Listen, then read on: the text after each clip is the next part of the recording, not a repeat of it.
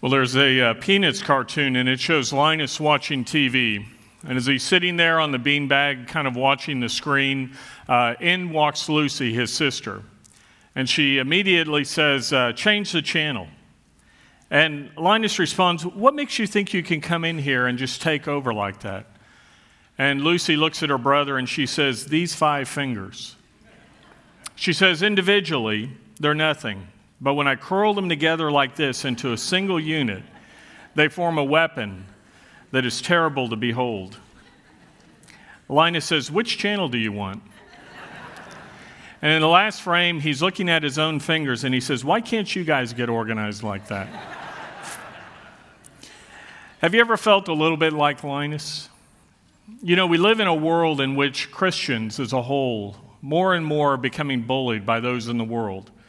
And while we as believers are not to become bullies ourselves like Lucy, what God tells us today in this passage in Philippians is that if we will come together as believers, if the church would work together as one unit, we would become an even greater force to behold in the world. God knows this, which is why he calls us today in Philippians chapter 1, beginning in verse 27, to come together for the cause of Christ. I invite you to look with me at this passage in Philippians 1:27 through 30. He tells us only conduct yourselves in a manner worthy of the gospel of Christ, so that whether I come and see you or remain absent, I may hear uh, I may hear of you that you are standing firm in one spirit, with one mind, striving together for the faith of the gospel, in no way alarmed by your opponents, which is a sign of destruction for them, but of salvation for you, and that too from God for to you it has been granted for Christ's sake not only to believe in him, but also to suffer for his sake, experiencing the same conflict which you saw in me and now hear to be in me. Now, depending upon which translation of the Bible you're using this morning, verse 27 may say, Live your life, or let your conversation be, or conduct yourself in a manner worthy of the gospel of Christ. The Greek word that you find translated here as conduct yourself is politeuomai. This is a word that means uh, to live as a citizen. Now, this is a unique word. It's only found two times in the entirety of the Bible. One is here in the passage we're looking at, and the other is in Acts 23, verse 1. There's another word that is t- typically used in the scriptures when it talks to us about how we live our life, and that's peripateo. And this is a word that means to live, to walk, to conduct oneself. Uh, this word politeuomai is where we get our word politics from. There in Acts 23 1, Paul, as he's on trial, says, I haven't broken any laws of the land. Now, normally he would use this other word, but um, this word peripateo is a word we find many times in the scriptures. You can look in Ephesians 4 1. There it says, I therefore, the prisoner of the Lord, this is Paul speaking again, says, entreat you to walk in a manner worthy of the calling with which you have been called in Colossians 1:10 it tells us so that you may walk in a manner worthy of the Lord to please him in all respects bearing fruit in every good work and increasing in the knowledge of God. The reason that Paul uses this other word here is because remember the audience he's writing to are the Philippians. And the city of Philippi was a very unique city because it was known as a Roman colony. It, it, enjoyed a special status. There were only five cities in all of Macedonia that had the designation of a Roman colony.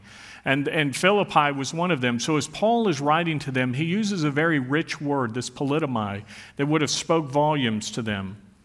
Later in Philippians 3:20, he's going to remind them that while their citizenship may be Roman, they have an even greater citizenship because there in Philippians 3:20 he says our citizenship is in heaven, from which also we eagerly wait for a savior, the Lord Jesus Christ. As Paul is bringing up this idea of citizenship here, what he's reminding them of is not only is there a special status as citizens, those who were Roman citizens in Philippi, but he says there are responsibilities that you know as a citizen that you have. Here in America, we know there are privileges to being a citizen of the U.S., but there are also responsibilities to pay taxes, to be a part of those who defend our nation, the privilege of voting. There are various things that come with being a citizen. And those who have citizenship have a responsibility. And with that responsibility is also the idea of representing. I said that there were five cities in Macedonia that were Roman colonies. And one of the big things about being a Roman colony, it was designed to be a Rome away from Rome. It was your home away from home. And so, as people would travel into one of these cities that were uh, designated as a Roman colony, it was just like stepping into Rome. And what they would find there is the dress of the people was Roman. The, the laws of the land were Roman. The court system, everything was like Rome. And so it was designed when you walked into Philippi to feel like you were home in Rome. And if you've ever traveled overseas, uh, you know that when you're, you're overseas, uh, whether you like it or not, people look at you and they hear that you're an American, in, in, in our case. And so when you walk into this place, people immediately begin to judge you and America, don't they, by your citizenship. And with that comes uh, baggage sometimes. They will look at you and say, Oh, you're an American. That means you're loud, you're arrogant, you're brash, and, and everything that goes with that in the eyes of some around the world. And others will look at you and say, Wow, America, I love America, the democracy, the freedoms, and all the things that come with being in America. Now, when you are in these other places, there are also embassies at times this uh, place that is a America away from America. If you go into an embassy, you're literally standing in that country's soil on sovereign American soil. It's a place of protection for you as a citizen. It's a place where you can get served as a citizen. And so these are the, the idea of what these embassies are away. So Philippi, to the average person, was exactly this it was an embassy away, it was a place where they were to be reminded of what that other place would be like. And I share all this background because what Paul is telling us as Christians is that we are to be like an embassy. For those who are looking forward to heaven one day, when they walk through the doors of a church like Wayside, they should literally be walking into a little slice of heaven. They should be walking into a place that represents what heaven will be like. This is a, a home away from home. Now, believe me, it gets a lot better than this. As great as our church is, uh, heaven is going to be so much better than this. But what, what heaven is, what Wayside is designed to be, is a place where we show people a little slice of what the future is like. And it's not only within the doors of Wayside, but it's when we as believers are out in the world away from this church gathering. We are to be representatives, ambassadors. And so as you think about your life, as you think about people who meet you, uh, what are they seeing of heaven? What type of representative are you being of God and what, what Christianity represents. There are places that I've been around the world where I was the first American that people had ever met. And as you walked into a place like that, people's whole idea of America was being painted uh, by their impression of me. That's kind of scary when you think about it.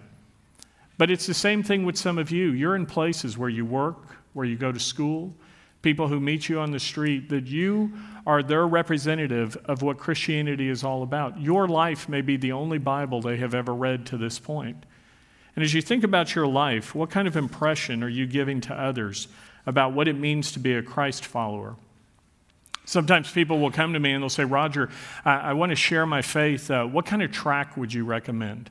Well, if you look in the pew back in front of you, we have uh, some tracks there that say, May I ask you a question? And they have the Romans Road and they have some illustrations. Those are great tracks that you can use, and they're there for you to take and to use.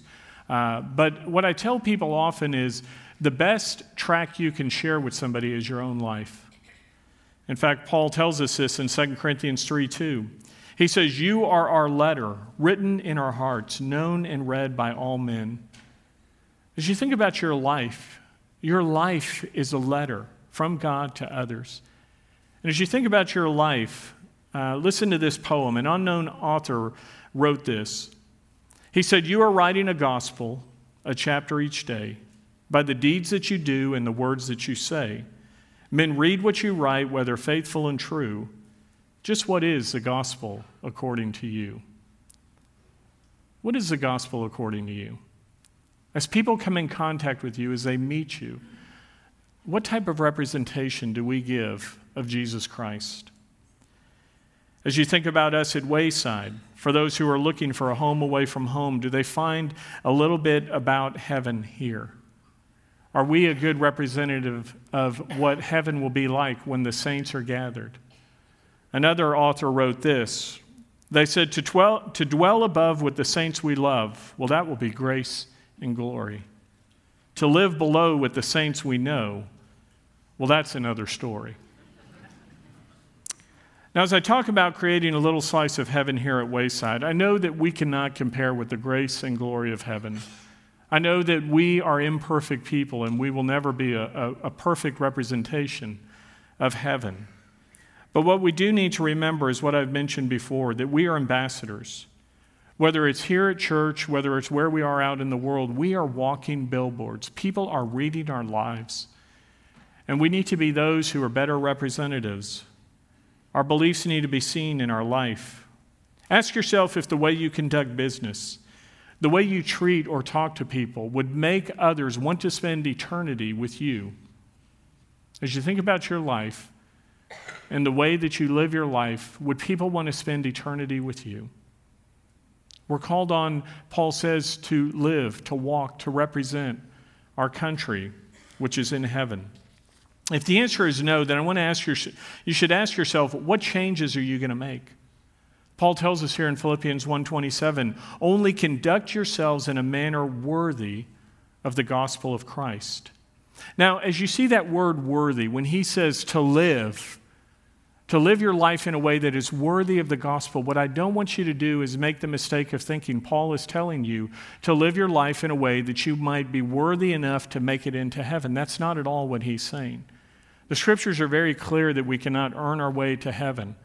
Paul, who was used to write the book of Romans, tells us in Romans 3:10, there is none righteous, no not one. He tells us in Romans 3:23 for all have sinned and fallen short of the glory of God. He says none of us will ever be perfect enough, good enough to get to God that way. In fact, what Romans 6:23 tells us is the wages of sin is death. Wages are what we earn. And so, what he says is the way we live our life, what we earn is not entrance into heaven, but it's actually the reverse. The death there is an eternal separation, a second death separated from God. Now, the good news is, he goes on to say, but the free gift of God is eternal life through Christ Jesus our Lord. You see, we get into heaven not based upon the way we live, we get into heaven based upon what Jesus Christ did for us as he died on the cross to pay that penalty of sin and death for us. And as Paul is calling on us here to live our lives in a way that is worthy, the word there in Philippians 1:27 is axios. And this word means literally to be of equal weight. In the picture here, this word was used of the old balance scales. If you've ever seen these old uh, arm balance scales, the way that they would work is you would put a standard of weight on one side. And then you would have the, the items on the other that you were weighing, and they would either add or re, remove or add weights in order to bring these two sides into balance.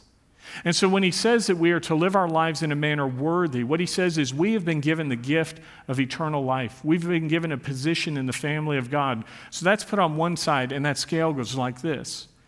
And what he says now is we are to begin to, to live our lives adding things on the other side that will bring that, that balance scale to a place where it is of equal weight. We don't earn our way to heaven. That's been given to us. But what he says is we are now to be adding things in our life, so to speak, the way that we live, the way that we walk, so that we begin to reflect more and more our position in Christ. This is the, what Paul's calling us on to do here. Now, again, I want to remind you our works don't make us acceptable to God. But once we are saved, we are to live in a way that reflects that. You read Ephesians 2 8 and 9. It tells us, For by grace you've been saved through faith, and that not of yourselves. It is the gift of God, not as a result of works, so that no one should boast. But if you keep reading, the very next verse in verse 10 tells us this For we are his workmanship, created in Christ Jesus for good works which God prepared be- beforehand so that we should walk in them. Again, the picture here is we are saved. We are given that on one side, but then we are to bring our life into equal balance by the way that we live our life. When, when we live like this, the root of our faith is shown by the fruit that we produce in our life. And as you look at your life, you can ask yourself, how much more uh, do these scales need to move to begin to reflect more and more your position in Christ? As Philippians 1:27 continues, Paul says, "This is something that should be seen." As he says that you are standing firm in one spirit with one mind, striving together for the faith of the gospel. Now, as we'll see, unfortunately, when we get to Philippians 4 2, this wasn't the case with everyone. Because there we're going to meet two women who were at war with one another in the church. And their testimony was, was not a good one, and it was threatening to tear apart the unity of the church. And that's the kind of stuff Satan loves. It gives him a foothold in a, in a place like this. As, as you think of the embassy and the representation of what this should be like in heaven, when we're fighting with one another as we fight the family instead of our foe, Satan, what we do is not only create a, a place of chaos instead of a place of unity, so that others who walk into a church that is at war with itself, they say, you know, I've got enough going on out at work and in the world. I don't want to come to church and have to be involved in a fight too. And beyond that, what it does is it draws us off the purpose God has given us of, of representing Him and of sharing the good news of the gospel. And so, what He calls on us as believers to do is to be unified, to be pulling together instead of pulling apart. This word that he uses here, when he says to strive together for the faith of the gospel, the Greek word for striving together is sunathaleo.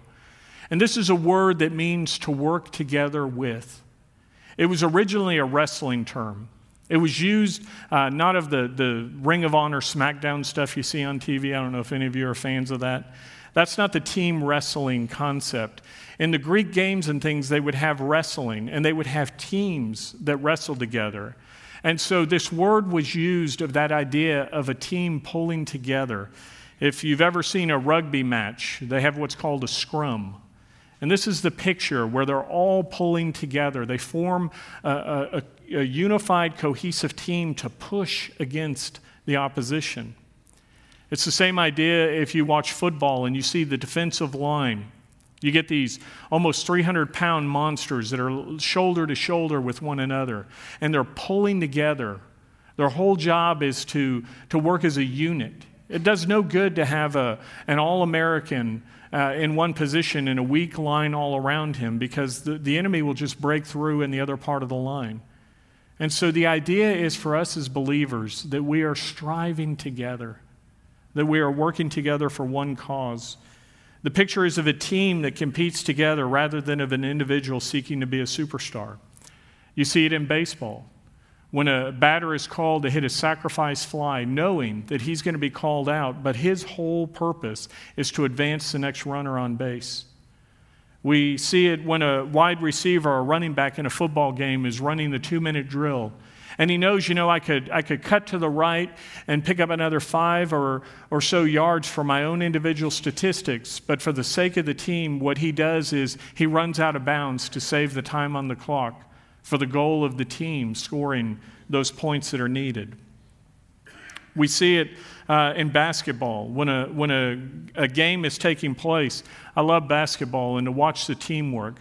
Every now and then you see a guy who will steal the ball, and what does he do? He breaks away down the court, he drives the lane, and he comes up with one of those monster tomahawk jams. Isn't that great? But very rarely is that how the points are scored in a game. Most often, what happens is it's a teamwork where the person will look for the open man and he'll pass the ball, and that one will pass the ball. And on it's going, they'll work it around the key until somebody gets the shot and they put it in. And after the point is scored, what do you see that basketball player doing? He'll look at the guy who fed him the ball, the assist, and he'll point, right? And what he's saying is, I couldn't have scored this basket without you. And he points at the guy. I was watching a game once where it was a, a just a, a, great symphony of teamwork as they were working the ball up the court. And when the last guy scored, he turned and he pointed to the guy who fed him the ball, and that guy turned and he pointed to the one who fed him. Before it was all over, it was a love fest. Everybody's just pointing at everybody because they all knew that without one another, without this sunathaleo, without pulling together, there would be no way that that point could have been scored. And this is the picture of ministry. This is the picture of what happens at Wayside. When you come on a Sunday morning, the, the ministry that takes place isn't what you see only here on the platform. It would be easy for somebody to look and say, well, there's a superstar who's a singer or the person preaching, and, and that's all that's happening at Wayside. But that's, that's not anything of what is happening at Wayside.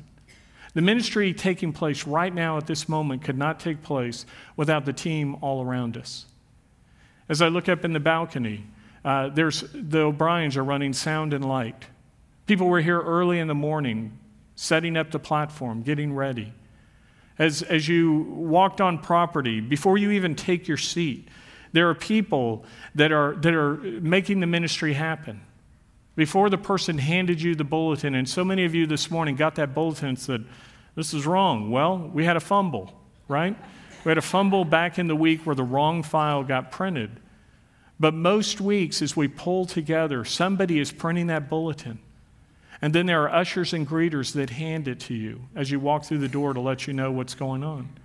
And before that usher or greeter even gave it to you, somebody was handling that bulletin. There's, there's a group of guys that show up here on Friday mornings and they fold the bulletins and they stuff the prayer inserts and they, they do these. It's a group of men who, who serve faithfully week in and week out. And it only costs us a box of donuts with these guys to, to get them. I love to walk in the room and, and see this group of uh, some of our senior men who are sitting there and they're having a great time of fellowship. And they're the guys who fill the communion trays. They're the ones who, who put together, you know, almost 2,000 uh, cups of juice for communion. Those are things that you don't see, but without them, these things wouldn't happen. There are people before you even get to the greeter or the usher who are helping you. There's the, the shuttle drivers. If you've ever ridden one of our shuttles, Lonnie Bain and a group of, of five or six other drivers, people with CDLs, are running the shuttle so that you have a place to park. Now, you may be thinking, well, Roger, I don't use the shuttle, I park here. You're able to park here because they're running the shuttle and they're serving you by opening up spaces off site so others will park there. And then there are the individuals who are part of the parking posse, these guys who are flagging you in saying, I got two spaces left on this row, come over here. Again, they're serving so that you're able to come in and hear the sermon, so you're not all frustrated at the moment you walk through the door. There are, there are people that are serving in the children's ministry. I, could, I, I can't even begin to name because there are literally hundreds of people who serve in those areas of ministry. But let me just highlight some of the teams that serve. We, we have uh, family teams like husbands and wives. Christy and, and Grady Carlson serve every Sunday in the four year olds. We have, we have mother and daughter teams. Uh, Patricia O'Dowd and her daughter Christine serve in the fours and threes. There are men who are serving. Mike McReynolds and Britt Jenkins have the fifth grade boys. There are individuals that are in high school, like Jordan Barton. She's a senior who serves in the two year olds. We have college students who serve in the student ministry. Taylor Putnam is one who serves faithfully week in and week out. A full time student working to put herself through school, and yet she serves every Wednesday and Sunday with a group of the girls. Brianna McElroy is another one who serves in the junior high ministry, another college student who is discipling a group of junior high girls and helping them to grow up. This past Saturday, she took a group of those seventh grade girls that she meets with week in and week out in small group ministry, and they went to one of the homes of one of our widows. And they spent the day uh, doing yard work and cleaning up around the house. These young girls learning how to serve. Uh, another one in our church who needed some help. These are the type of things that you don't see taking place, but it happens every week here. We have those who do the landscaping, like Peggy Lips and Rosemary Kitten. You walk through the courtyard and you see the beautiful prayer garden and some of the other things. These are ladies who come up here at times you don't see, and they're serving. And if you love to garden, they'd love to add you to their team. We, we have those who, who serve in Hebrews. Hebrews is the coffee house ministry. Some of you get uh, a latte or a breakfast or something like that when you come on property. And there's a whole team of people that are involved in the food service behind the scenes. We have the Berries and the Baumans, uh, Assad, Elena, Sophie. There are many people who serve in those ways so that you're awake and ready to hear the sermon. We have men like Michael Anderson and his team who serve the widows and single moms through the oil change ministry. For those who uh, are unable to afford that or take care of their cars themselves, they do that. We have men who serve in what we term our Amen ministry that serve not only uh, single moms and widows in our church, but also the families of military who are deployed. And so while the, the husband is overseas serving, if something goes wrong at home, they're able to call the church. And some of these men will show up at the house and take care of a handy man item so that the family doesn't have to worry about these things. These are things that make the ministry happen. Gwen Haynes calls our Meals on Wheels teams as we serve uh, shut ins in our community, those who don't even come to Wayside but are served by the people of Wayside. When you think of feeding people, it's a vital ministry for college students. And Jason and Dory Anders have been serving our college students by hosting them in their homes and feeding them and supporting them in various ways. Ron and Sue Hugler uh, Ron's a retired military chaplain, and he, for two years, was in the leadership of our Momentum, our older singles ministry that they served in that way here at our church. There are others who serve in administrative ways, the finance, the legal committees. You know, I could keep going, but at every level, our ministry is, is done by the people who have these gifts, who share their time, their talents, and their treasures. And so as you look at what ministry is, it is this picture here where we are pulling together, where each of us as believers who have been given a spiritual gift and ability are called to come together as part of a team in order to make the ministry of Wayside take place. Now, what happens in society is many are good at pointing out what went wrong. But what would happen if we got in the habit of pointing to people who made something go well? When we see somebody who's serving well, when you pick up your kids, when you're handed a bulletin, when a, a person serves you on the shuttle or the parking lot, you get on the bus and you say, Thank you. Thank you for your ministry to me. Thank you to your ministry to, way, to the community. You heard about the, outbrook, uh, the, the outreach that Rick mentioned at the Lantana and Carey Brook apartments. Uh, they fed over 120 people in these apartments just up the street from us. And they went door to door with the gospel and they played games with the kids. And those are areas where our Colonial Hills initiative is already connecting into schools. And now we're reaching into the homes and the families around. We're reaching the community around Wayside. You know, this works not just at church. Think about if you went to work Monday morning and when you walked into your office, you saw the administrative assistant who helps you. You saw your coworkers who are part of a team that you're on. You saw somebody who did something for you, and, and you pointed at them and you said, Thank you. Thank you for, for making me look good. Thank you for the work you did in that presentation.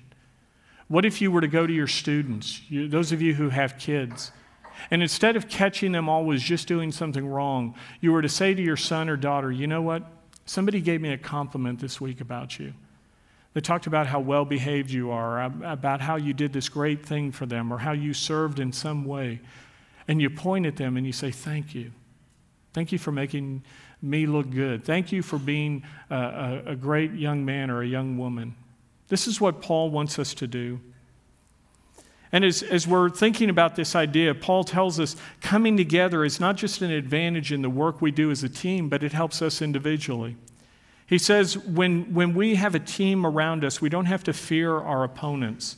As you look at verse 28, uh, the word that is used there for alarmed was a Greek word that was used to describe a horse that was spooked and that ran away from battle. In verse 27, he told us we are to stand firm. Two opposing pictures. He says, as believers who have a team around you, you can stand firm. You don't have to be spooked and run from the opposition. It's a lot easier to stand and fight when you know you're not alone, but you have others around you. There was an article in uh, National Geographic years ago that featured the Arctic wolf. And in it, it described a seven member wolf pack that was out on a prowl. And it came across a group of 11 musk oxen adults that had several brand new calves in the little herd. And these wolves, as they were circling the musk, musk, musk oxen group to attack them and try to get to these vulnerable little calves, uh, the writer said it was, it was amazing to watch because what the herd did was they, they pushed the calves together in a tight little group and then the 11 adults all got together facing in with their deadly rear hooves facing out. And the writer said he watched for hour after hour as the seven member wolf pack circled this impenetrable little circle. And every time a wolf got too close, one of the adults would kick out with its hooves. And they said that the ox kept the calves safe until at one point one of the adults suddenly got spooked. And he broke ranks and he pulled out of the circle and ran off. And soon, what happened was the rest of the group was disorganized and it eventually broke apart. And the, the end result was that the wolf pack came in and was able to kill every one of the calves because one broke from the circle. And the picture for us as believers is that we have an enemy. The Bible describes Satan as a roaring lion seeking someone to devour. And what Paul says is if we will pull together, if we as a group of believers will surround the weak and the vulnerable in our body, those who are hurting, those who need support at times, we can protect them. That the idea is not to leave that individual out in the cold and, and easy to be picked off. And so, what God calls us to do as believers is to pull together, to support and love one another. And that's what Wayside Chapel does. Many of you do that through the agape ministry and other things. The scripture is very clear in the book of Acts that those who had shared with those who were in need. And because of the generosity of this church, the agape account is, is fully funded. We're able to meet all of the needs. And so many of you I know give faithfully to that. And it's almost to the point where David had to say, Stop uh, giving. You know, Solomon, when the temple was being built, said, It's fully, we have everything we need. You know, there, there is an abundance because of the gifts of people. And so this is a picture of the church. As Paul calls on us to pull together, he says, Our unity will be a sign of destruction for them, but of salvation for you, and that too from God. Now, as we talk about standing together, I want to remind you that doesn't mean that you never say, you know, I disagree with something going on at Wayside, or I see something that, that could be better. Unity is not uniformity. It's not where we always say everybody just has to pull together and, and cover their mouth and be quiet. If you see things that need to be worked on, then you need to share that. But as you do so, you do it in the spirit that it's designed to be where you say, first of all, I want this to be, uh, I want to resolve this situation and I want to make things better, and you make yourself a part of the solution. As, as if you think about this idea of unity being destroyed by those who come in, it can happen as well if you let something simmer or sweep it under the rug, because eventually it's going to blow up. You see it in churches today, denominations that have said, you know, we're tired of fighting. And we're tired of, of standing against the culture around us, so we're just going to compromise. We're going to become a church that says, you know, we tolerate everything and, and we don't stand for anything. And what happens is unity is destroyed there anyway, because those who say God's word is the standard and we should stand for things are suddenly those that say, I can't be a part of this church anymore. It's almost like what we see happening in the world around us today. And so people will leave that church and that denomination will weaken Statistics show that those churches that say we're all inclusive and we're tolerant of everything and there are no absolutes, those are the ones that are actually diminishing in size. And more importantly, they're diminishing in their effectiveness because the goal is to get the gospel out. In verse 27, we're reminded there is only one way. He says salvation is through the gospel of Jesus Christ. After reminding them that their salvation is from God, Paul tells them in verse 29 something else uh, that they get as a part of those who are citizens. He says, You get the privilege of suffering as a Christian. Now you may say, Wait a minute, Roger, did you just say we get the privilege of suffering? Look at verse 29. For to you it has been granted for Christ's sake not only to believe in him, but also to suffer for his sake. The Greek word that's translated as granted here is charizomai. Uh, this is a word that means to give freely or graciously as a favor. The root word is where we get our word charismatic from. And as you think about charismatics, I don't want you to have the picture of those prosperity preachers you see on TV, the ones that are all about health, wealth, and prosperity, because not all charismatics are like that. But there are people in the world that say what God wants to give you is health, wealth, and prosperity, no suffering. If you come to faith in Christ, everything should be good. If you have sickness in your life, if you have trial in your life, if anything like that is happening, you're outside the will of God. Friends, what I want to tell you is if those things are happening in your life, you're probably more in the will of God. There are times that you suffer because of consequences of bad choices. Please hear that clearly. There are times we are judged because of sin in our life. There are times we make bad decisions and we bring things on ourselves. But what God tells us in His Word is, is if you are standing firm, if you are making a difference in the world and you are an enemy of our enemy, Satan, guess what? You become a target and he attacks. He attacks churches that are making a difference, he attacks individual believers who are making a difference. What Jesus Christ told us in John 16 33 is, These things I have spoken to you, so that in me you may have peace. In the world you have tribulation, but take courage, I have overcome the world. That's good news, right? It is if you have the perspective of Paul.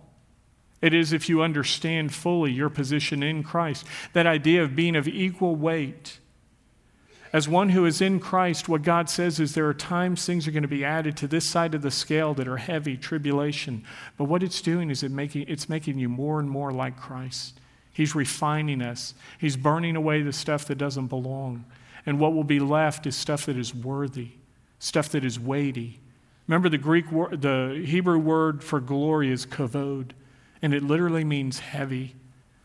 And so, what God says is these things as He refines our life, as He changes us, as He adds weight to us as believers, we become more precious and valuable. As we're covered in the glory of God, as we reflect who God is more and more in our life.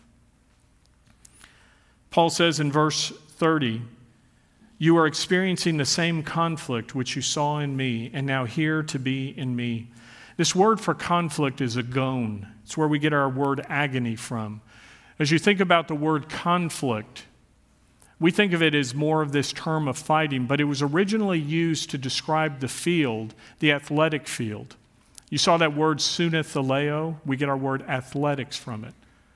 And so, as Paul talks about conflict, what he says is the agony, the place that you are on is the playing field for athletic events. In fact, it came to describe the games themselves.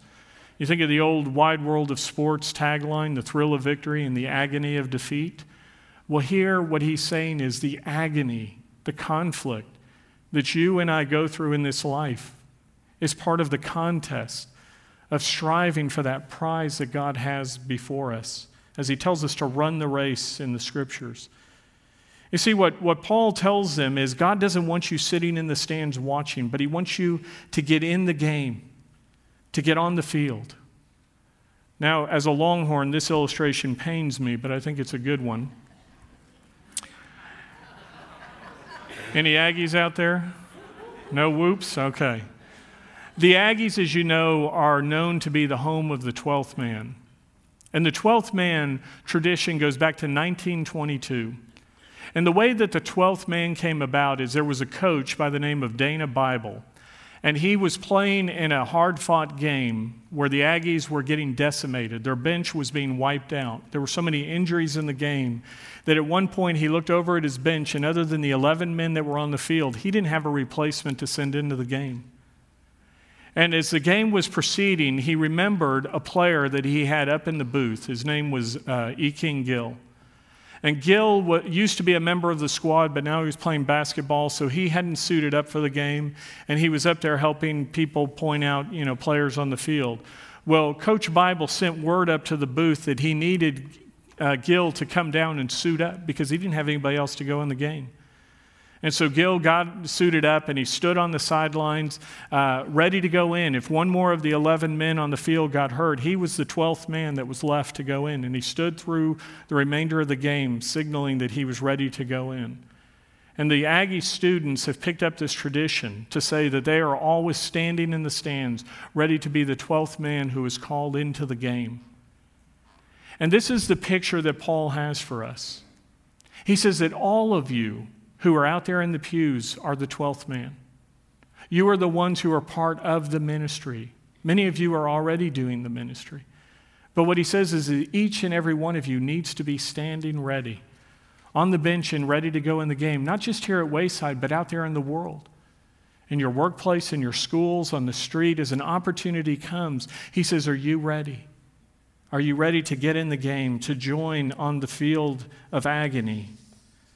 As you think about this picture, someone wants to find a football game as a place where 60,000 people in desperate need of exercise are sitting in the bleachers, watching 22 men on the field who are in desperate need of rest. If you change the numbers in some churches, the picture applies. Because there is just a handful of people in desperate need of rest doing all the ministry, while the pews are full of people who are in desperate need of spiritual exercise to get in the game. As you look at your life today, I want to remind you God doesn't want you sitting in the stands. He's calling on you to get in the game. And as we end today, I want you to consider where you are. And if you're somebody who's ready to get in the game, if today wasn't a communion Sunday, what I would do is have you stand right where you are and pray for you. But instead, I want the men to prepare for communion. Because what we're going to do today is we're going to be reminded of God's willingness to get in the game, of God's willingness to leave his throne in heaven to come to earth to take our place. As he went to the cross, as he said, there is a penalty that has to be paid. There's a penalty of death, and nobody can pay that penalty but me alone. And so he was willing to leave his place in heaven in glory and come to earth, not only taking on flesh and blood to walk among us and live with us, but ultimately to give his life as he went to the cross to die for our sins. I want you to think about that. And if you're sitting here today saying, I'm not in the game because it's cost too much for me to do so, I want you to remember the cost that Christ for, paid for you. And in a moment, as the men pass the elements, I want you to take and hold the bread representing his body and the cup representing his blood, and to say to God, Thank you. Thank you for your willingness to leave your throne in glory and to take the field, and ultimately to take my place and die for me. If you're here today and you've never come to faith in Jesus Christ, I invite you to receive his great gift of new life, to take the bread and the cup representing his body and blood, his sacrifice, and to say to Jesus, Today I'm turning to you. I want to be made a part of your family. I'm turning from my sin into you, Jesus, to be my Savior. And as you do so, the Bible says you will be saved. You'll be made a part of the family. For the rest of us who already belong to Him, God calls on us today to bring our life into balance. He's already given us all we need to enter into heaven. And what he says now is, I want you to conduct yourselves, to live your lives in a way that is worthy, that is of equal weight of what I've done for you. So if there are things in your life from the past day, weeks, months that you need to confess, use this time to do so and recommit yourself to the Lord. Men, will you serve us, please?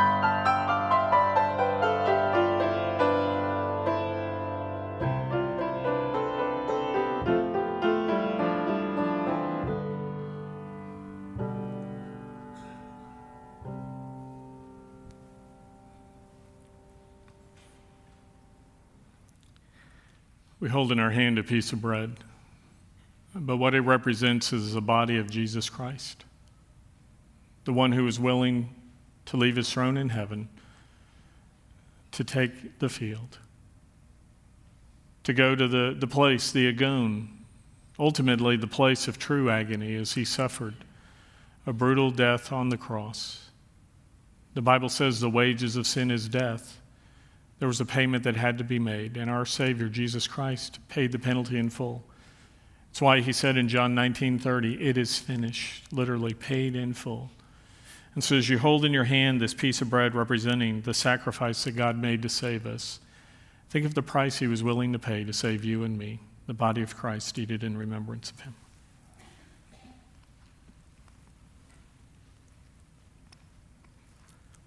And we have a cup of juice.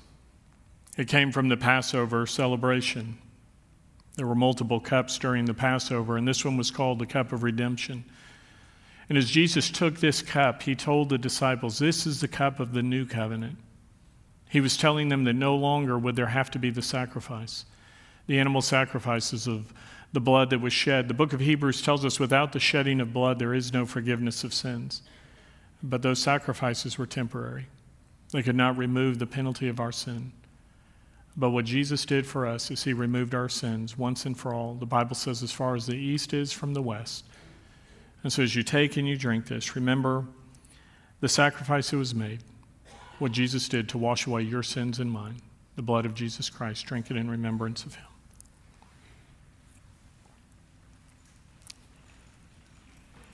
You join me, please, as we close in prayer? God, we thank you for your great love for us, demonstrated through your willingness to go to the cross to pay that penalty of sin and death that we owed. We thank you, God, for the free gift of eternal life that we now possess. Father, for those of us who know your truth and know your Son, may we go into the world today as ambassadors for your Son, as representatives of the, the way home. May we be those who go into our workplaces, our schools, even our homes and our classrooms, and we share the good news with others who need to know what it means to know and love and follow you, Jesus. So send us out now, Lord. We're taking the field. We thank you for letting us be a part of the team. We pray this in the name of our Savior, Jesus Christ. Amen. Prayer leaders at the front, if you have a need, they'd love to pray with you. Go in peace to love and serve the Lord.